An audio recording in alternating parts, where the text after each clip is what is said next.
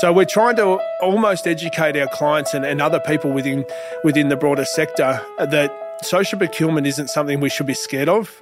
Um, and I think once you unpack it and you start thinking about the social outcomes, you start creating this bigger story of the reasons why. Why does a social procurement framework exist? Then you start to see some amazing, amazing outcomes. You'd be hard pressed to find a person who knows what hiring, buying, and working with purpose can achieve more than Hayden Heta. He left his career as a public servant working with different Aboriginal and Torres Strait Islander communities across Victoria, where he saw firsthand the power and the pitfalls of social procurement. But it was a moment he witnessed out of the office that really convinced Hayden to strike out on his own. I'm Craig Foster, and this is Getting It Right, the podcast where you meet the people and businesses who are hiring, buying, and working with purpose, and maybe learn a thing or two along the way.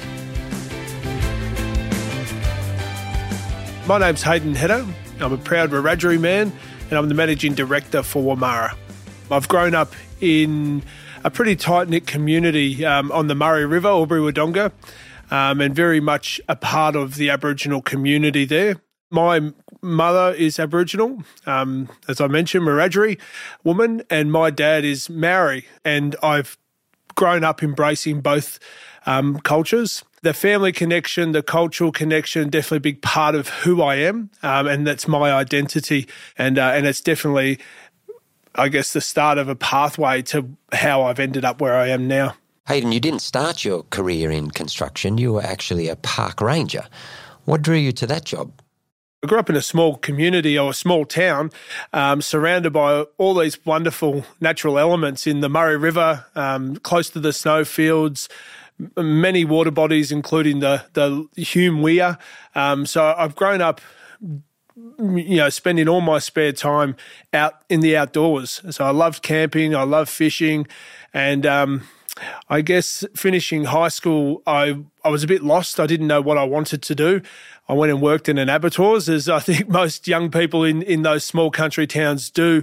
And it was through that year working in the abattoirs that I realised that I wanted to do something completely different to what I was doing right then and then and there, and that was um, being outdoors um, and not restricted. So I went and studied an environmental science degree and that was really the the start of my journey into the public sector, and um, as you, as you mentioned, into the role of a park ranger. And so, as this in this park ranger field, that of course took you into uh, your Aboriginal cultural heritage management. I guess it also must have opened up a range of contacts and networks in the Aboriginal community and traditional owner groups. Uh, absolutely. So, moving from um, environmental management, I was, uh, I was, I, I, guess I was provided an opportunity um, in Aboriginal cultural heritage management with Parks Victoria, the company I was working for at the time. Um, and what that role really uh, uh opened my eyes to and, and allowed me an, a whole another layer of experience and expertise was that connection to Aboriginal cultural heritage and, and having a deeper understanding of my identity. It was um, through those early early uh, engagements, I guess, with our local traditional owners or traditional owners in which in the area in which I was working, um, which provided a new passion of mine. I like I like I mentioned earlier day, uh, earlier. Um, growing up, I was always connected to my culture and I was always connected to local community. Um, but it, I, I, guess I grew up in a very much a a, uh, a white society, if you if I can say that. Um, played local sport, um, had a lot of non-indigenous friends as well, and um, doing the role of Aboriginal culture heritage just opened up my eyes and gave me a new appreciation for my culture. Um, and it definitely allowed me an experience um, and a deeper understanding of how to engage respectfully uh, and and why respectful engagement, respectful Aboriginal participation is so important. And so, when did this concept of social procurement come across your desk? Well, it was after a number of roles in government, um, I, I, heard this term social procurement, and and naively, I was I was having to look at the definition of what procurement was in general, um, let alone social procurement. What is social procurement? Um, and it probably took me two years to get my head around the the notion that social procurement is really designed at giving minority groups equal opportunity. It's as simple as that. And um, whilst I wasn't directly working in the social procurement space, uh, as an Aboriginal person supporting Aboriginal community groups, uh, it was a it was a topic of conversation more regularly. So I definitely got my head around social procurements, um, and that's probably where the um, the idea for Wamarra um, and for me to create a business came from is just having that deeper understanding of social procurement, understanding what works well and what doesn't, and I guess what's real and what's not in regards to genuine Aboriginal participation. And so you were seeing barriers here, a disconnect between Aboriginal and Torres Strait Islander people with skills who wanted work and the employers who had work for them. The perception was that the social procurement framework has has created opportunities for all Aboriginal people that are willing and able. Um, and whilst there's a, a notion of uh, truth to that, um, that the social procurement framework does provide opportunity, the opportunities just aren't as accessible as what the perception was in government. And where that really came to light for me was coaching an Aboriginal football side in Melbourne called the Fitzroy Stars Football Club, where an incredibly proud Aboriginal football side with 30 plus years experience, uh, oh, sorry, more than that, 40 plus years um, of history and supporting about an 80% Aboriginal um, uh, participation or Aboriginal team. And if you think of construction, you probably think of a, the demographic being young men. Um, so you know that sort of twenty-four to thirty-year-old bracket, um, and that's the the exact bracket of age that the this football team had. Uh, and where the frustration came was that as a coach and as a leader of a football club, I'm seeing all these young men trying to enter the construction industry, and they just could not maintain um, steady employment. Uh, a, lot of them were getting an opportunity, but just the way the the construction industry is is structured, I guess, um, and heavily utilising uh, labour hire type of um, businesses, and they absolutely serve a purpose in our industry. Um, but what it, what it lacked in some cases was continuity. So if we think the perception in government that there's all these wonderful opportunities for Aboriginal people and other people, um, those opportunities just aren't as accessible as what the, what we thought they were in government. And I was seeing that play out firsthand, and that was a real frustration of mine. Um, and where the frustration became even more prominent for me was that I was gathering all these resumes uh, from these young men. Uh, and uh, the reason that they were passing their resumes on to me is that I was working for for a, um, a, a an authority within government um, that could directly uh, provide these opportunities to Aboriginal people. So it was a, it was a rail industry, and I was put with with these resumes. I was trying to push them out into the industry, into different alliances, hoping that they would pick them up and say, "Yeah, well, we've got uh, there's a decent candidate here." And unfortunately, not one person was was um, able to gain successful employment. So that was another kick in the kick in the guts, if you like, um, for not only me but for the individuals. So that was a real light bulb moment for me to say, "I, you know, I, have got the ability here." Um, to to do something, and in some ways, I felt responsible. It was my responsibility to do something. Um, and that was really what led me to uh, to start this business. What's the significance of the name Wamarra? So Wamarra is a Wiradjuri word. It means build. In the early stages of forming this business, uh, there were some non-negotiables. Uh, non-negotiables being that the cultural identity of our business um, was unwavering. So uh, that meant that as an Aboriginal man, um, we had to understand cultural protocols, understand cultural appropriateness. Um, and the reason we use a Wiradjuri word is that as a majority owner of this company, being a Wiradjuri man, it would make sense and it's culturally appropriate for me to use this word. Um, Wamarra, meaning build, we use that because we're building infrastructure. Um, so this sort of a play on words here. We're building infrastructure, but more importantly for us, we're building the capabilities of our community. So it's it's a real it's a really respectful terminology, and um, and I think uh, it's yeah, it's it's resonated with a with a lot of our not only our staff but our supporters and our our advocates that we have on the peripheral. What was your vision for Wamarra? Um, so there's three key pillars that I work to, and they're uncompromising. We stick to them because that's what we we're true to the, true to the core um, of what we want to achieve. The first pillar is providing continuity of employment. So all of our employees are engaged full time and and ongoing. The second pillar is to provide upskilling for our community. And how we do that is all of our employees, from myself through to our newest entrant, um, have a, an individualized career plan. So the career plan is really around capturing the individual's aspirations, um, whether they're directly um, relating to our business and the work that we have in hand, or whether it's something that they, you know, a, a behavioural thing that they might want to challenge themselves on, or or um, some type of soft skill. And the last pillar, which I think is the most important pillar to the success of our business to this point in time, is creating a culturally safe environment. And what that means for for us in our business is genu- is simply Aboriginal people supporting Aboriginal people. We have a strong mentoring program, a strong peer support program, uh, but we also have um, a number of non Indigenous staff within our business also, where we offer cultural awareness training to our non Indigenous staff and people on the peripheral. Um, just to create that level of understanding of where some of the struggles that Aboriginal people have faced in the past, um, you know, so from a from a historical point of view, but also what we can do in regards to unity and collaboration moving forward. You'd never run a business before this or even worked in construction. How did you get Wamarra off the ground? I had the motivation um, to provide those career opportunities for our community. I had access to a potential workforce.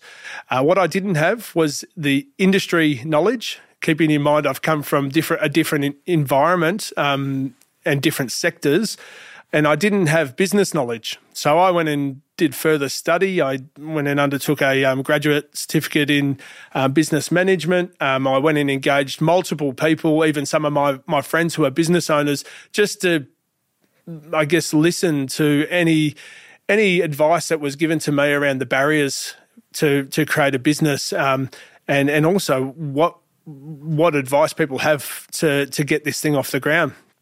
So it was months of months and months of of this journey of of uh, meeting new people, and it was through a mutual friend of mine. And I always like to give this person a shout out because it's without him, um, we wouldn't be able to. I wouldn't have had this introduction. It's Gary Monta from Monero Constructions, um, a great friend of mine who introduced me to.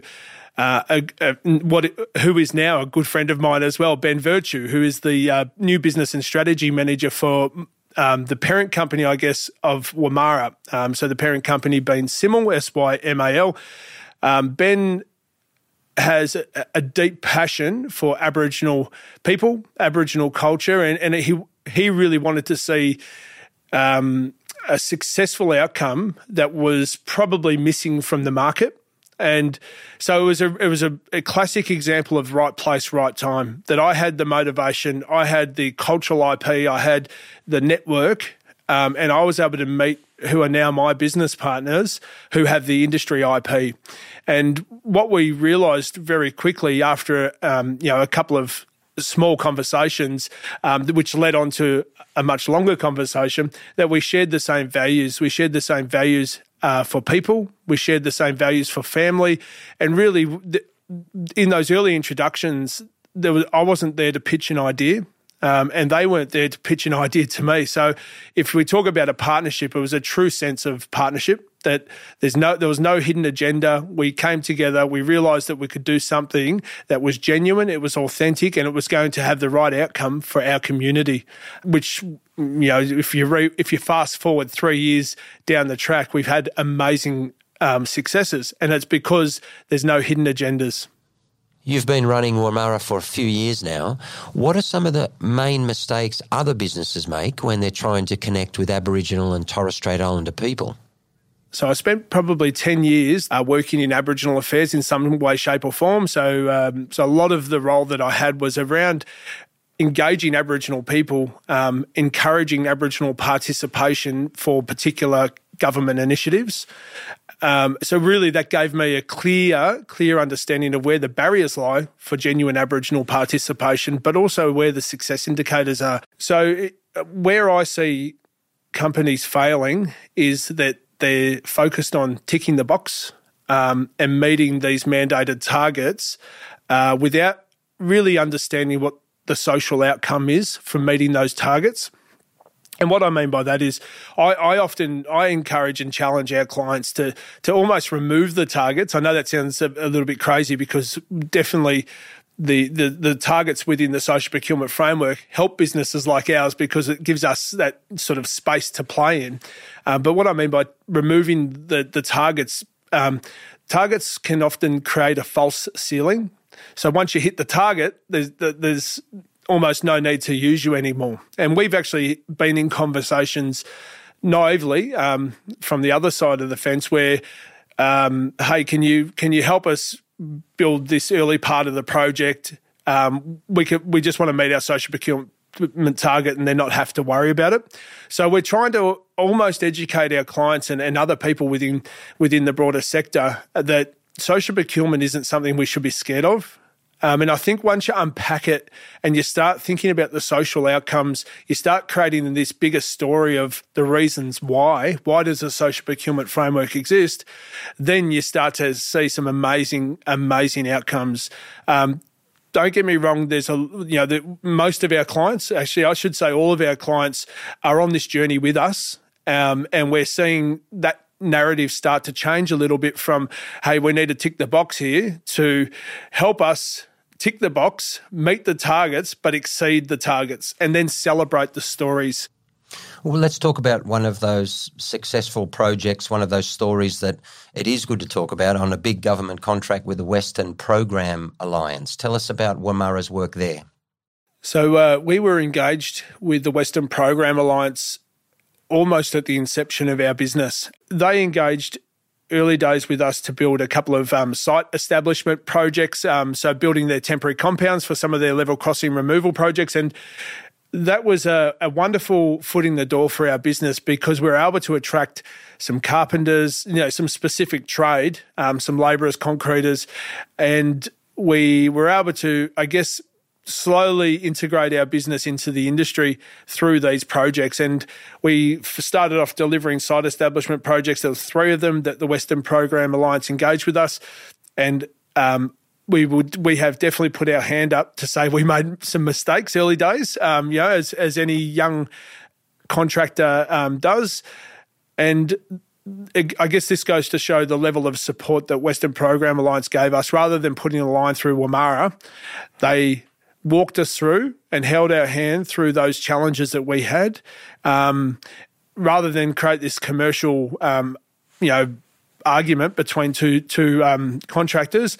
We were able to have that support, work, walk through our mistakes, and then thankfully through that support, we came out the other end a lot stronger, which led us onto other alliances and other projects. And I'm very proud to say that within with the Western Program Alliance, particularly, those early projects and their ability to support us led led to further work with the Western Program Alliance, and we ended up um, delivering a number of landscaping packages. Like I'm talking, you know, in excess of seven to eight million dollars worth of work um, in a completely different environment. Completely different scope of work in regards to site establishment to then landscaping. So we sort of bookended the project. And if it wasn't for that genuine support and engagement from their senior management team, which trickled down to their delivery team, um, we probably wouldn't have got another go with them. So um, that that really shows the, the, the support that is out there within the tier one um, contractors and builders. It's so important to be able to learn from mistakes and grow as a business. Have there been other projects where you've been able to grow with the client? One project or one area I'd like to share with you is the commercial building space where we're, we're working with Lendlease on a couple of projects. They've actually engaged us on multiple projects now.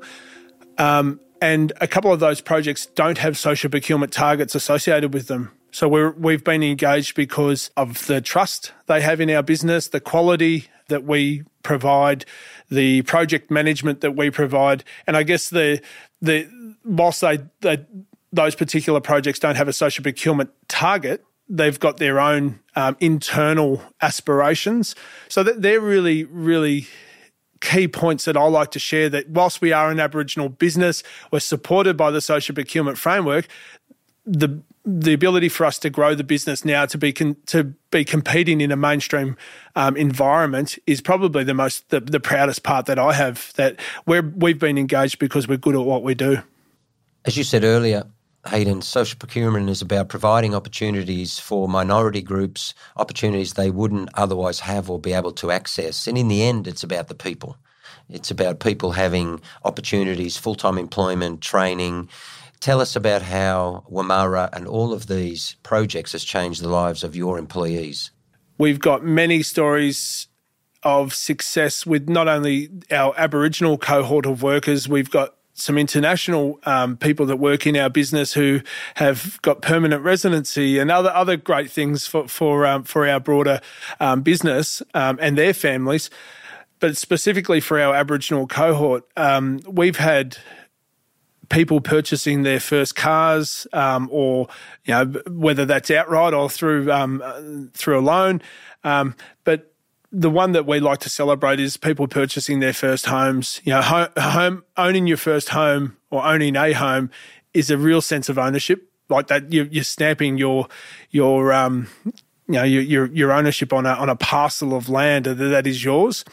And why this is particularly important for us and why we celebrate this is that they're not just uh, buying their first homes for their immediate family, they're actually the first homeowners within the lineage of Aboriginal family. Um, and like what what a wonderful thing to celebrate. And and if we talk about um, breaking the back of poverty or closing the gap or creating um, self determination, that's a real great example of doing that. And I, and I, never, I always say that this is a, that's not a direct result of Wamarra. That's a direct result of continuity of employment, job security, financial independence. They're things that we all need. Regardless of whether you're Indigenous or not, having financial independence allows you and we all know that money doesn't make you happy, but it definitely provides um, stability, and and it takes, I guess, a, uh, it takes alleviates some anxieties that you know that people do have without having money or job security. So whether it's Symal or the Western Program Alliance or now Lendlease, talk to other industry leaders, senior management, CEOs, directors, chairs, and just explain to them why social procurement is so important. The social procurement framework also allows us as individuals and as a collective an opportunity to showcase what we can do. Um, and I'm watching now um, what's playing out in our business that we've got emerging leaders that without the, these opportunities, they would still be happy to follow. And there's nothing wrong with that. But I'm just seeing this new level of confidence. And I can only imagine what their kids are seeing at home um, and, and seeing as role models to them. Um, you know, that, that that's the real life changing um, stuff that, that I like to celebrate. That, you know, I've got kids at home and I'm sure they're looking at me sometimes, not when they're not being embarrassed by dad. Um, they're looking at me saying, you know, you know, I'm really proud of what my dad's doing, and that's something that I wanted to aspire to. Well, they surely must be, and so should you be very proud of what you achieved. Let's just finally reflect back on that footy field and those under your tutelage that you came to understand the problems they were facing, the barriers that were in front of them.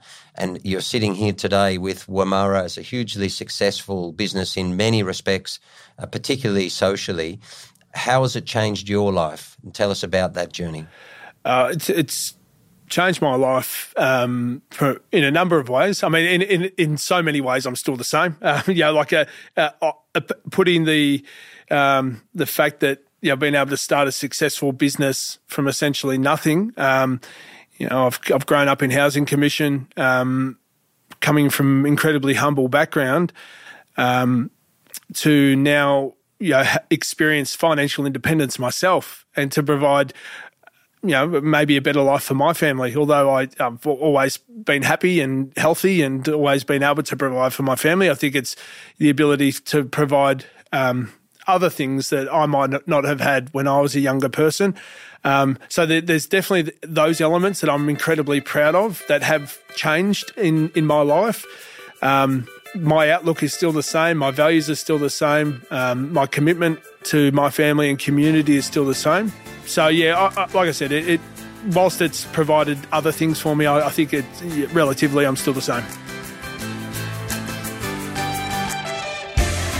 I'm Craig Foster, and this is Getting It Right. Make sure you're following us in your podcast app so you don't miss an episode.